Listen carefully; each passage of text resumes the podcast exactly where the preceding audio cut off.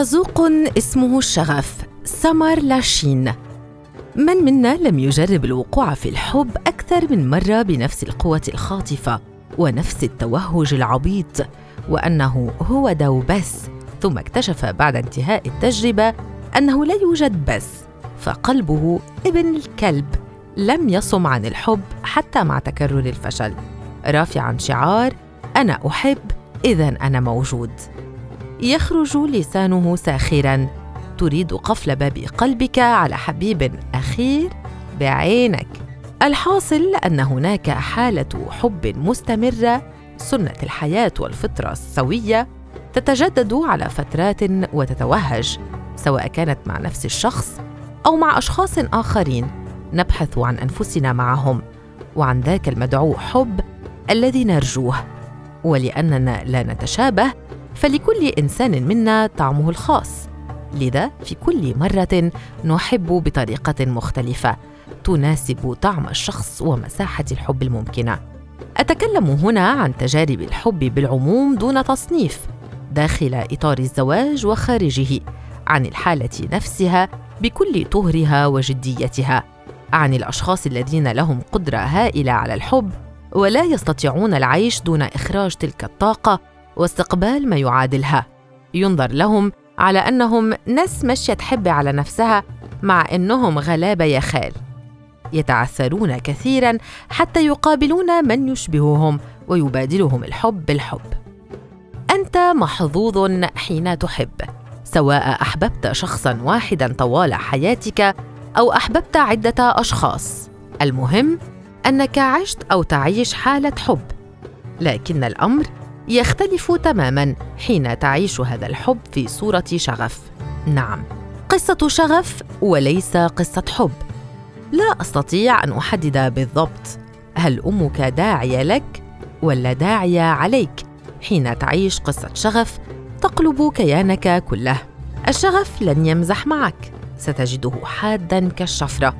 يجرحك لا محال وماكرا كالثعلب. لا تعرف متى تسلل بالضبط وأكل كل خراف قلبك. لو كان الشغف رجلا لقتلته. بكذب طبعا. ده أنا بخاف أدوس على نملة بالغلط. المهم أردت من المقدمة السابقة أن أقول لكم حبوا كما تريدون. الحب جميل بالعموم لكن لا تعيشوا الحب والشغف يرافقكم ويتحكم في كل تصرفاتكم. لقد جرحني الشغف بقوة ذات مرة ونجوت بصعوبة. قرأت منذ يومين رواية شغف بسيط لأني أرنو وهي من أشعلت النار في قلبي من جديد سامحها الله بطريقة ما وجدتني في قصتها. وإن لم يكن بنفس الكيفية التي عاشت بها قصة حبها أو شغفها لكنني مررت بكل المراحل التي مرت بها. لقد عشت قصة شغف من النوع القاتل مع شخص أحببته بشدة. عرفت ذلك الحين تعدت بما يكفي ليصبح هذا الشخص غريبا وعاديا. في الابتعاد مساحة تسمح بأن تصير الأمور أكثر وضوحا وقابلة للتفسير والفهم. الأمر أشبه بطاقة هائلة وجارفة شعرت بها. ولدت مع هذا الشخص بالتحديد. كان هناك ولع شديد ورغبة لا تقاوم تجاهه. جعلني هذا في بعض الأوقات أعاني وأبكي كالأطفال. حظه أنه ضبط توقيت مجيئه مع حالة مناسبه جدا لاستقباله. التوقيت كان مناسبا جدا كي أستطعم حبه وأجن به. جاء بكل ما احتجت إليه في ذاك الوقت بالتحديد. ربما لو جاء في وقت آخر لم أكن لأراه من الأساس. كان شعورا بانجذاب جسدي وروحي لم أجربه من قبل. نسخة من المشاعر حصرية جاءت مع هذا الرجل. شعور ديكتاتوري تحكم في طريقة تفكيري وتعاملي اليومي مع الناس حد نسياني أني أعيش بينهم. آه يا أني أدرك تماما وأستوعب شعورك أن الحياة كلها انحصرت في هيئة هذا الشخص. وكأن برحيله لا فرصة للحصول على إنسان آخر يقاسمنا الحب والحياة والشغف والضحك وكل شيء. إننا وسط لعنة شغفنا به لا نفكر سوى أن نغرق لشوشتنا في حبه دون أن ننظر خطوة واحدة أبعد من وقتنا الذي نعيش معه. إنه آخر رجل خلق على هذه الأرض على مقاس سعادتنا تماما.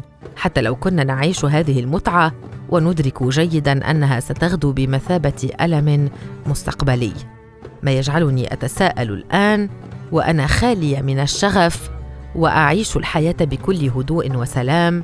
هل نحتاج فعلا لمثل تلك القصص التي لا نعرف فيها رأسنا من رجلنا؟ أولها من آخرها التي تأخذنا في دوكة قصص خاطفة ولذيذة سريعة الانتهاء ممتدة الأثر والوجع. أن نجربها حتى من باب التجربة. وهل نكون محظوظين أم تعساء حين تمضي بنا الأيام هادئة دون هذا الشغف المربك؟ ماذا عن قصص الحب الآمنة البسيطة التي تدخلنا بسلام وتغادرنا بسلام أيضا؟ السؤال الأهم هل يمكن أن يكون هناك حب دون شغف أو شغف دون حب؟ وأيهما أقوى من الآخر؟ هل شغفنا بالشيء هو الذي يجعله يستمر؟ أم حبنا للشيء هو الذي يجعل شغفنا به متقدا دائما؟ في قصة إغنو هناك شغف مستمر ومتلاحق ومتقد دائما وانتظار لا حد له. شخص يحضر يوما لعدد محدد من الساعات. قد تكون ساعة فقط ويغيب لأيام وشهور قبل أن يتصل ويعود للظهور مرة أخرى. قصة شغف تنحصر بين الحضور والغياب وبينهما. هي الضائعة في الحكاية تنتظره على أحر من الجمر تتوقف عن فعل أي شيء يفسد انتظارها له. لا تريد أن يتشتت ذهنها بأي شيء عداه. تخاف الا يأتي أو أن يأتي وتكون رغبته فيها أقل. وأنت تعيش الشغف. غارق فيه لشوشتك. هناك حالة من الاستسلام التام لحبيبك تنغمس فيه بكلك. أنت أسير تلك النشوة وهذا الألم. لا تريد أن يغادرك أو تغادره. تتمسك به بكل ما أوتيت من قوة وحب. لكن حين يغادرك أقول يغادرك لأن الواقع في حالة شغف لا يبادر بالمغادرة مطلقا وتبتعد عنه فترة معينة حتى وإن لم تتحرر كليا من شعورك نحوه ستهرب من أي شيء يذكرك به. ستتمنى في كل ليلة أن تستيقظ في الصباح وقد تخلصت من هذا الشعور والألم. ستحاول وتحاول وتحاول. لا سبيل للتعافي منه غير مساعدة نفسك على البعد والبدء من جديد في هواء وبيئة خالية منه. من عاش قصة شغف يعرف أنه مر بهذه المراحل الثلاث. بالبداية يكون هناك انجذاب وشغف متبادل. تواصل لا بأس به لإشباع طيش وتهور البدايات. كل الأمور تبدو هادئة وسعيدة. لا مشاكل تعكر الصفو. حتى لحظات الصمت تتخللها بعض الأغاني والرسائل القصيرة ثم الضحكات التي تخرج من قلب القلب والحكايات التي لا تنتهي عند اللقاء. حكايات لم نكن نتوقع أن نحكيها لأحد نحكيها له بود وحميمية. حتى الوقت الذي لا يجمعنا معه يكون على حسابه.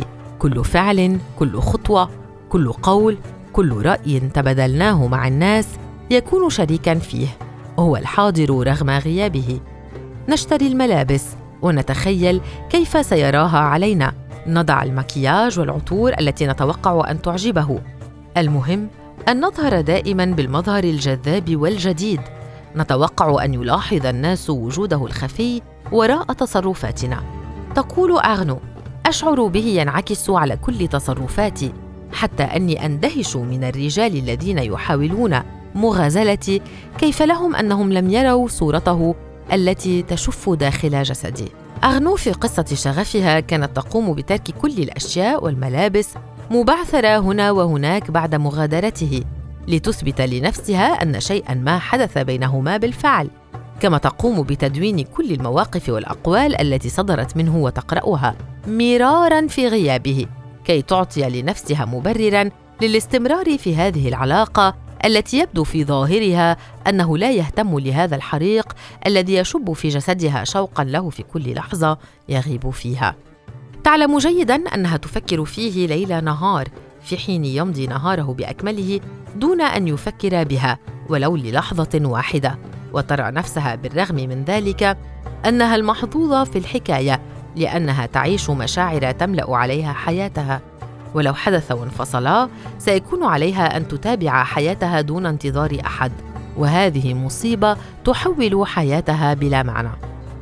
هل تعرفون ذاك الشعور؟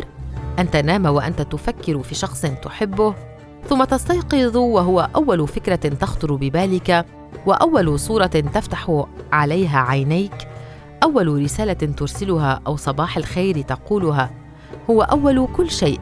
بل وسط ونهاية الأشياء كلها. كل اهتمامات اليوم تنصب عليه وله ومن خلاله. كل ذلك بالطبع يقابله ترحيب وصدى عند الطرف الآخر الذي يفتح عينه هو الآخر وقلبه عليك. بت الآن تحتل المركز الأول في حياته. ما يزيد من شغفك ويسير حياتك باتجاه هذا الشخص وحده. كل الشغف المتبادل. والأغاني والرسائل والكلام الكثير والاهتمام المبالغ فيه الذي تكلمنا عنه في المرحلة السابقة يقل بالتدريج عند أحد الأطراف قبل الآخر. هناك طرف أحب فقط أو نفذ رصيده من الشغف ولا نية لديه لمحاولة شحنه من جديد. وطرف آخر لا يزال على شغفه المتقد يشعر بانعدام الرغبة لدى حبيبه. لكنه يحاول التمسك به بكل وسيلة لكن دون فائدة.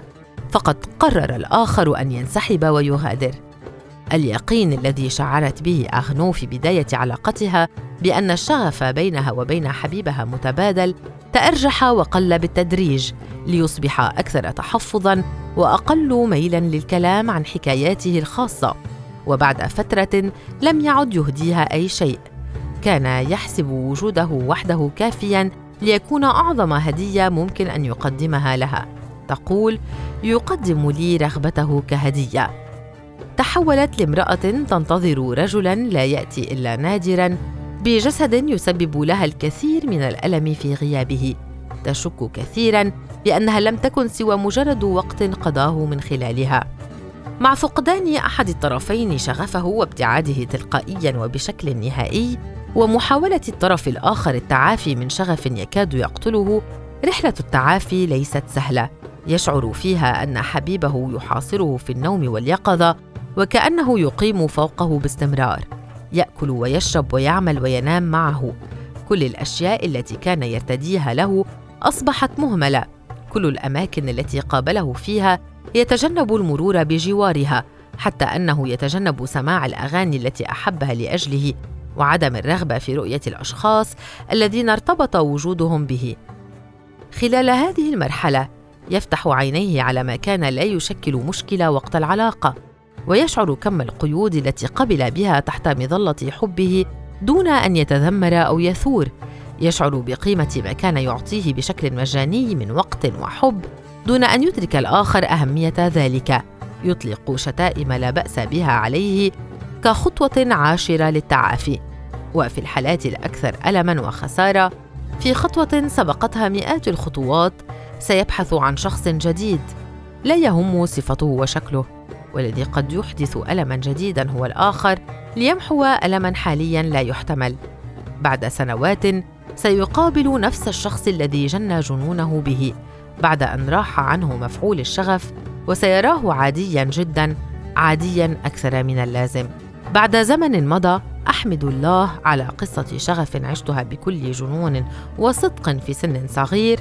كان القلب فيه أخضر لا يحتمل مثل تلك الخسارات المبكرة لكنه كان بطلا خلال رحلة التعافي التي استغرقت سنوات. شعرت فيها بقلبي يكابر ويعاند كبطل جريح. خسر الحرب دون أن يدري السبب أو يملك خطة أو نصيحة للتجاوز.